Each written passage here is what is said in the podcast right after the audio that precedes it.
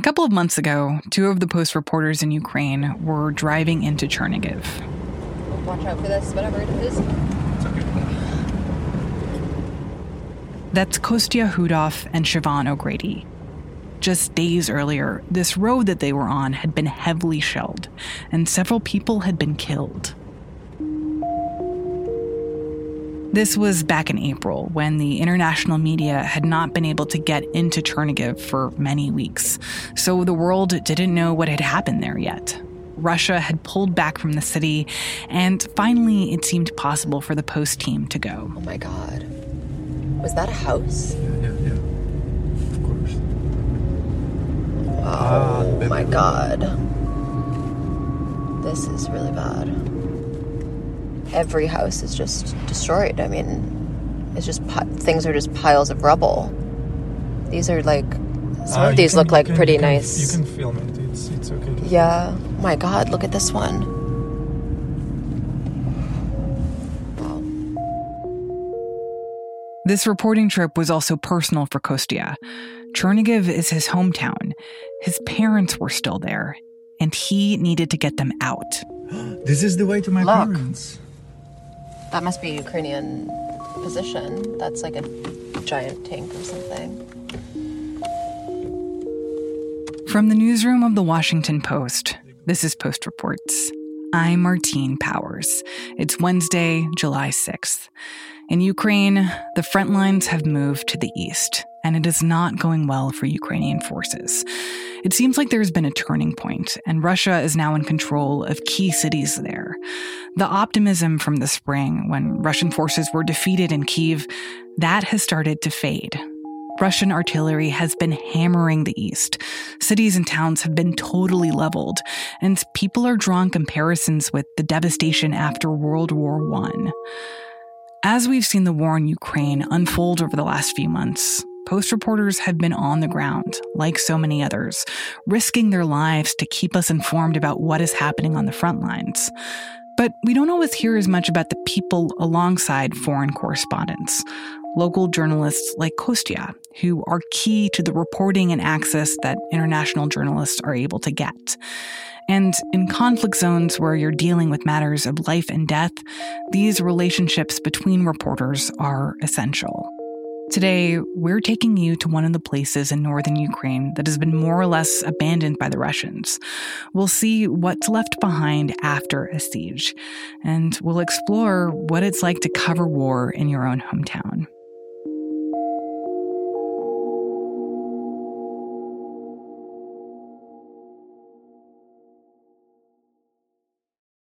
kind of strangely and ominously enough, Kostya and I actually met at a funeral, and it was one of the first service members who was killed after the escalation in the conflict in the east, and his body was brought back to Kiev, and then we just sort of got thrown in to the war together when Russia invaded several days later. And and what is it like having someone like Siobhan come in from the outside in this moment and kind of partnering with her? I mean, in some ways, it seems like a kind of sacred relationship. It's true, actually. In this job, it's very important how do you feel next to each other, if you're comfortable working with, sense of humor, even because sometimes you're going through such awful situation that even dark humor helps you to go through this. Can I ask, before the war broke out, especially you, Kostya, were you expecting it to happen? Did you really think that this was going to escalate into a war? I think it's like common mistake by all the Ukrainians that we until the very last minute couldn't believe that and we didn't believe that and uh, most of ours were not really prepared like yeah we packed our emergency backpacks like i think the mistake we made we, ex- we were expecting the escalation in the east whereas russia started to invade from all the possible borders including belarus but frankly, you cannot get ready to any war in your life. That's just impossible because it's like totally different level from what you expect. Can you tell me a little bit about what that day was like, February 24th, when Russia, I guess, officially invaded? Well, I woke up to I think it was my friend Marta. She was standing in the window and she said, uh, I see the explosions just in front of us. Uh, it started. Uh, I just dropped the phone, called my family, check on them, uh, call my mom and dad. The same situation in their town, Chernihiv. Grab my dog and grab dog's food and uh, just got in my car. And um, I still remember that moment when everyone was driving outside of the city, and I probably was one car in a line driving to the city center. Like there was no traffic towards city center. We arrived to the hotel, checked in, weirdly enough, and we went to cover through whole day uh, Kiev.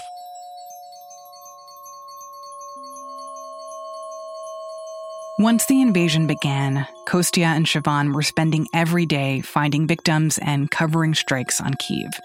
They spent an evening in the basement of a hospital that had been turned into a maternity ward.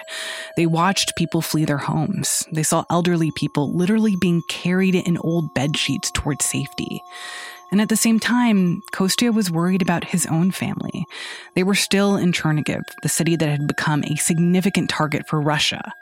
Chernihiv has about 300,000 people. It's right by Belarus, a Russian ally, and it's close enough to Kiev that Kostya used to be able to pop home to visit his parents.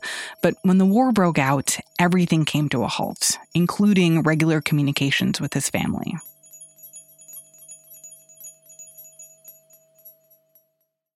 It's so weird because uh, a Sunday before the invasion, we had this chat with my mom Mom, listen, maybe I should bring you to Kiev. And she was like, mm, Let's maybe wait for another week and just give it another week. And you're going to grab us next weekend. And that was impossible. What we did, we created this chat on Telegram and I asked any single member of my family to update the status every two hours at least. Basically, the situation was getting worse every day. There was no place to charge your phone if we had a chance to talk to them, it was 15, 30 seconds, not every day. And we were checking just the most important. Are you okay? Both. Do you have water? And do you have food? And where do you sleep? We didn't have any information. So we were just checking and they were not explaining what is going on in the city uh, because we didn't have time. I just wanted to mention that around this time, we were talking about Chernihiv every day, not only because Kostya's family was there, but because it was a strategic city that the Russians were trying to take. And, you know, there was this siege happening of the city of Mariupol that everyone was talking about and kind of focused on, in part because it was such a horrific situation, and in part because there were these very brave Associated Press journalists who were there who were documenting what was happening. But it started raising questions about what's happening in other cities where there aren't journalists and Chernihiv was one of those cities where there, it was just very little information was coming out. So after discussing with our editors, we decided to do a project that was basically Kostya found someone he knew who he'd grown up with there, who had stayed and was working as a volunteer uh, in the town doing humanitarian relief. And every day for a week, this man would send updates to Kostya, these long emotional voice notes. Привет. Ну, короче, смотри, saying there's no water, there's no food, there's no power, it's a humanitarian disaster. Но ситуация, в принципе, не меняется. А, утром были сбросы бомб, не знаю куда. And then he would be sending photos of buildings that had been bombed and the food deliveries they were doing and describing these horrific scenes. And some nights I would come into Kostya's hotel room and he would be playing the voice note on his speaker, listening to it, coming in and seeing Kostya's reaction and the way that you were having to hear this news about your hometown and try to stay professional and translate it. For me you know it was very emotional sometimes just to every day hear someone on the ground there saying it's getting worse it's getting worse because also when you talk to your parents all they had time to say was we're okay and they also didn't want you to worry, right? So they're not giving you the same kinds of details that this guy who was acting as a source for the post was. It, my story is not unique. Like almost every single friend had something like that. Like a friend of mine from Miami, her parents were under Russian occupation since day four. Another friend, Mariupol, parents, and it's like a very common story for my friends. Working like with Washington Post and dealing with um, my, you know, family was kind of emotionally draining. And then, um, that was a moment when I realized, um, you know, chances of their survival were, I, we didn't know basically how high they were. And I think that that night I actually had a breakdown. and, um, now I'm okay speaking about that, but it was very difficult uh, to accept it to realize that you need a break. Like emotionally, you need a break. You have to just switch off in any possible way, even for a bit. Working in these circumstances is obviously not just about being professional, but about being human.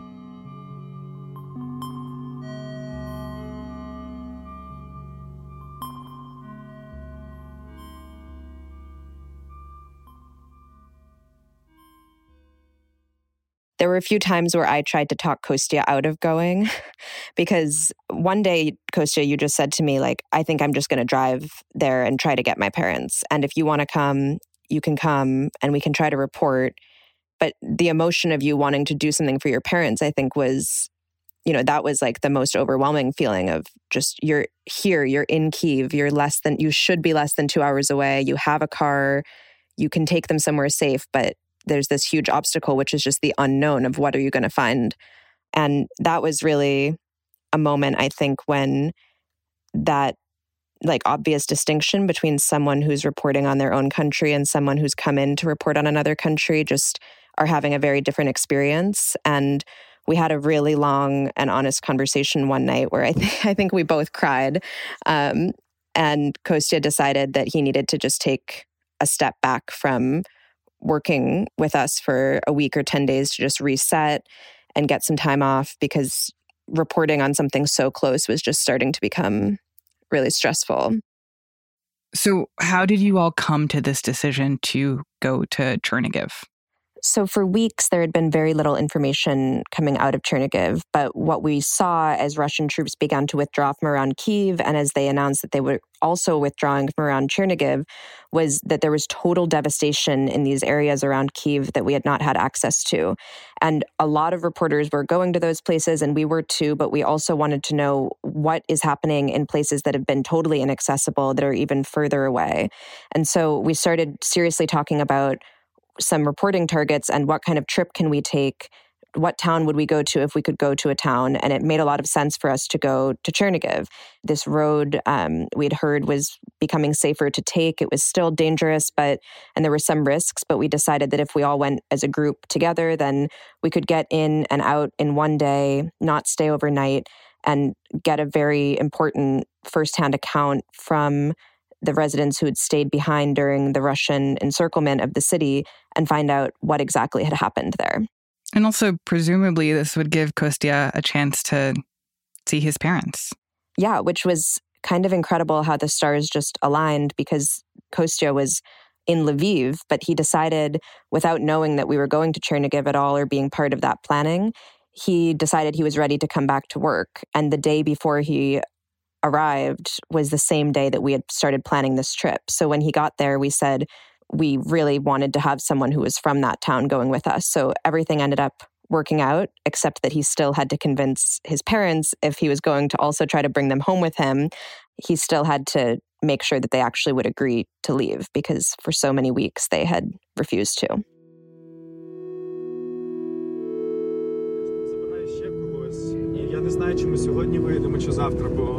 I remember jumping on the car and I decided to call my parents actually on the way. So once we left Kiev, I called my mom and uh, like I said, "Listen, um, guess where I'm going?" And she was like, "I have no idea."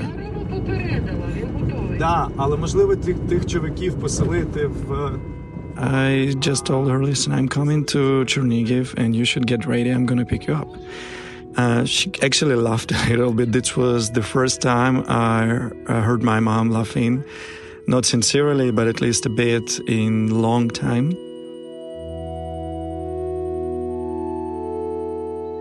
What Kostya didn't know yet was everything that his parents had gone through. He knew that they'd left home, that their electricity was cut off, that they'd slept in a bunker at a school near their house, but he didn't realize yet just how bad things had gotten. After the break, what Kostya and Siobhan found inside of Chernihiv. We'll be right back.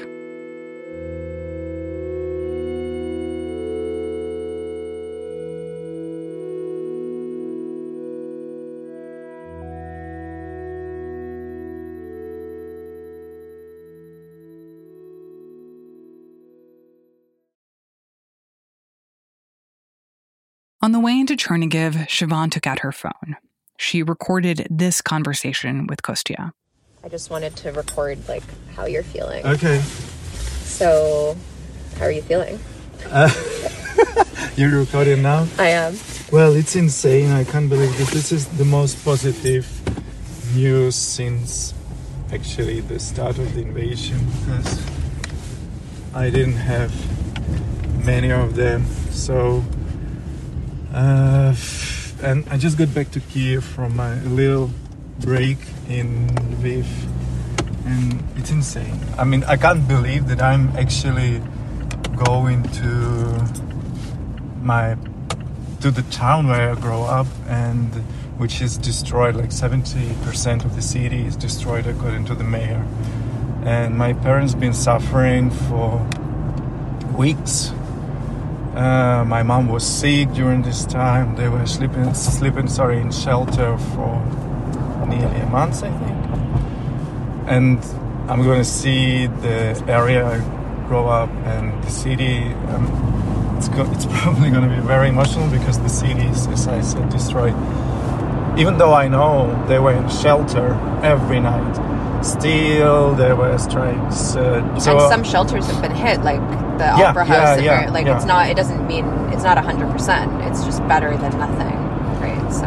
I think the most challenging part for me still is because I can't believe we're going to grab my parents that uh, they suffered so much uh, mentally and physically for what? Like, what was the reason? They are alive, which is the most important. We need to let them go. But um, I w- I wasn't sure that, that, that, they could make it, to be honest. You thought they would die?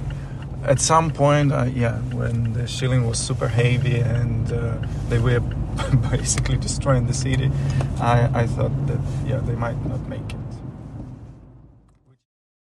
Kostya, tell me about the road into Chernihiv and what it was like actually driving in at this point during the war. What actually hit me is the first is the tanks, burned tanks. It just looks like a hurricane or like a yeah. a tornado. Like a natural disaster. It's just crazy because like some of these some of these houses are completely fine but like just over there they were all destroyed. It's like it's luck, yeah.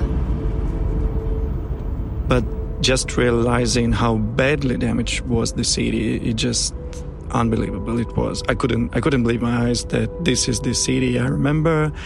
I was there just at the very end of uh, the year in December, and now it's like completely destroyed.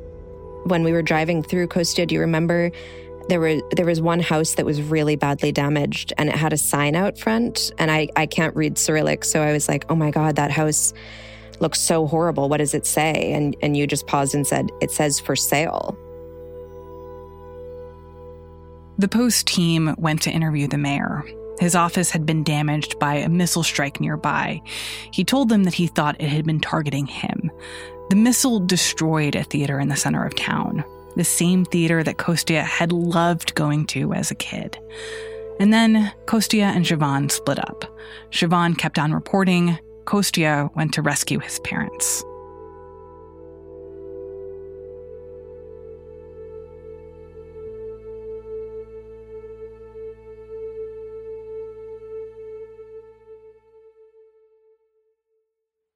I entered my parents' apartment by knocking the door. There was no electricity. I couldn't ring.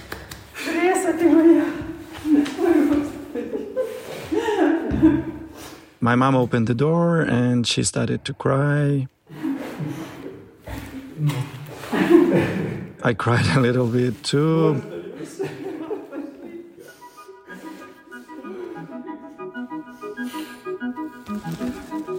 And then something happened which I didn't expect. She was like, Do you want to eat? And I was actually starving. And she said, I cooked some borscht.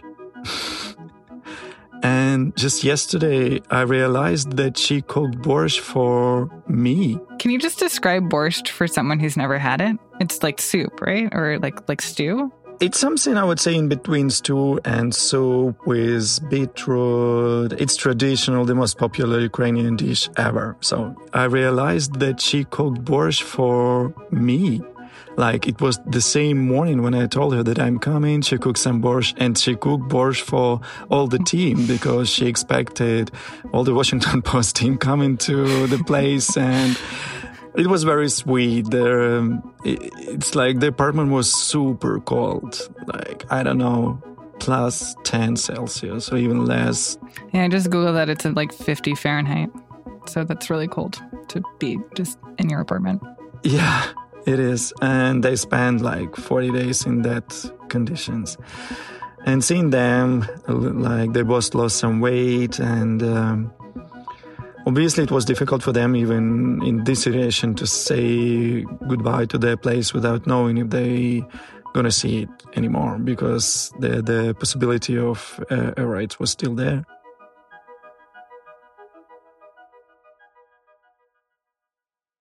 As they packed up their bags and said goodbye to their home, Siobhan was across town witnessing a very different scene a hospital treating war victims that had been shelled by Russian forces.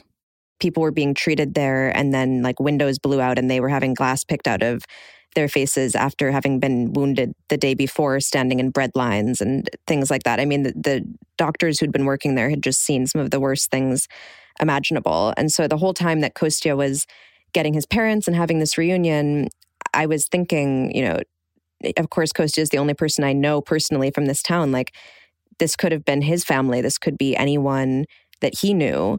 And then after that, I went to the morgue behind the hospital, and there was a refrigerator truck parked outside of the morgue, and there were several bodies inside of people, including, you know, people Kostya's parents' age who were not identified yet and who were just waiting for their families, for their kids to come and get them, except that they hadn't made it. And I think that just really hit me like this could have been Kostya's parents. This could have been any normal person. These people had a family and a story. One of them had a passport sitting on his chest, like that almost just seemed to say, you know, don't forget about me. Like, this is my name. This is who I am. Someone will come and get me and just seeing those scenes and then at the same time getting like a, a, text from Kostya that was a selfie of him with his parents. It was like this extreme emotional overload for all of us, I think, the whole team.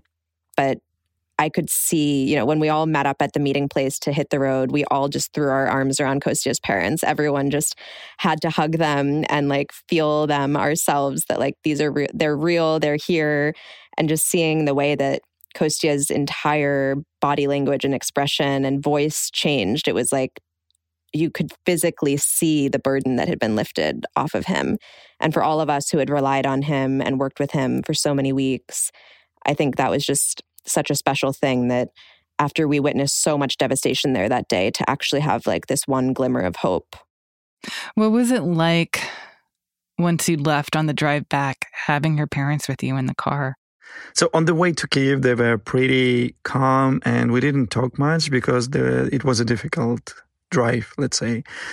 Once we got to the city, they were surprised that there are lights on the street. And then when we were out of the car, I ran to the hotel restaurant, or which supposed to be a restaurant, but was like I don't know cafeteria. They were kind enough to warm up some food for them. My dad went to the shower and he stayed over half an hour over there. Usually it takes him three minutes, the most. he was just enjoying the shower. It was the first shower he took in 40 days. Uh, then my mom did the same. And I remember the moment when my mom was out of the shower. She was in her sleeping gown lay, lay down on the bed and she was like, I cannot imagine this is the sheets. I cannot imagine. I don't need to keep all this clothes to stay warm up at night. And I'm not sleeping on the shelter floor uh, for a change. And at that point, I realized how much did they go through. And Kostya, you and your dad had a cigarette together outside, and and he kind of opened up to you a little bit in that conversation too, right? Yeah, we we are. Uh, my dad is the retired military officer, so we're not that close. I mean, he's not speaking much in general. So I started to smoke during war. Um, I will quit eventually. and uh, we, it was the first time when me and my dad shared a cigarette. And he was very honest about how mom went through this um, invasion and uh, all this time that even though she was saying that kids i'm okay she wasn't. She was very afraid uh, especially when they um, they were attacking from air or like tanks and uh, shelling from all the possible direction to be honest. And that was the first grown up conversation with my dad, you know, in a way like smoking that cigarettes, speaking about mom. And I don't know how to explain it, but it just uh, was very emotional moment of you realizing how old you are and how old your dad is and what you've been through, mm. um, even through this very quick cigarette break. So, Kostya, I know that you just interviewed your mom a little bit about what her experiences were during that time that um, they were in Chernihiv and you weren't getting the whole story about what they were going through. Tell me a little bit about what you heard from her in your conversation now. First of all, it's kind of weird to interview your mom. Я, я вже говорю в мікрофон. That was a that was a strange thing, uh, but we tried to be professional. I think she started to cry when I, we got to the point of what she felt when she opened the door and saw me. Я розплакалась, я розплакалася. Я була рада, що ми живі, що ми зустрілися. And she said, I hope I'm not going to cry now. She said that I was so happy to see you alive and to to be alive to hug you. And for all these days i didn't know if we, it's gonna ever happen.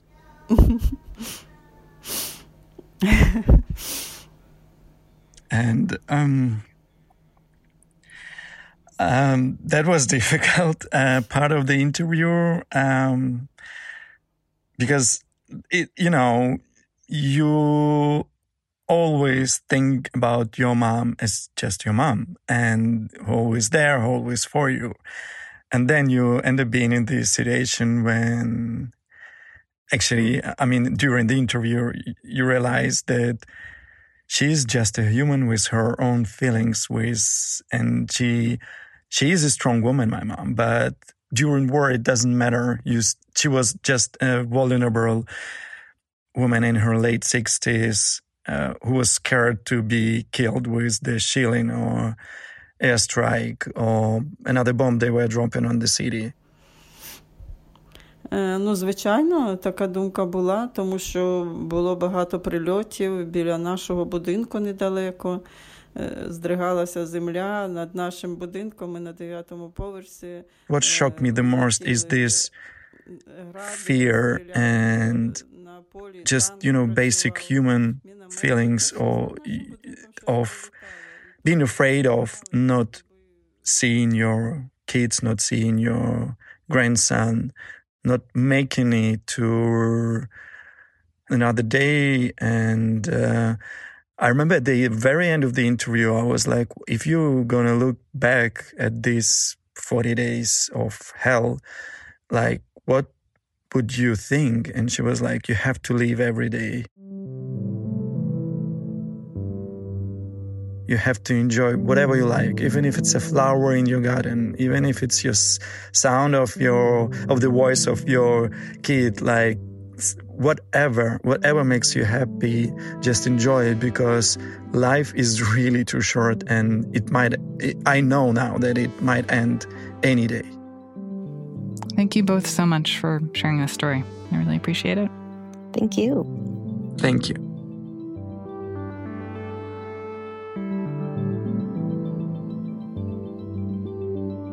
Siobhan O'Grady is a foreign correspondent for The Post. Kostya Khudov is a journalist in the Post Bureau in Kyiv. That's it for Post Reports. Thanks for listening. Today's show was produced by Alexis Diao. It was mixed by Rennie Svirnovskiy, who also helped edit, along with Maggie Penman and Kevin Sullivan. I'm Martine Powers. We'll be back tomorrow with more stories from the Washington Post.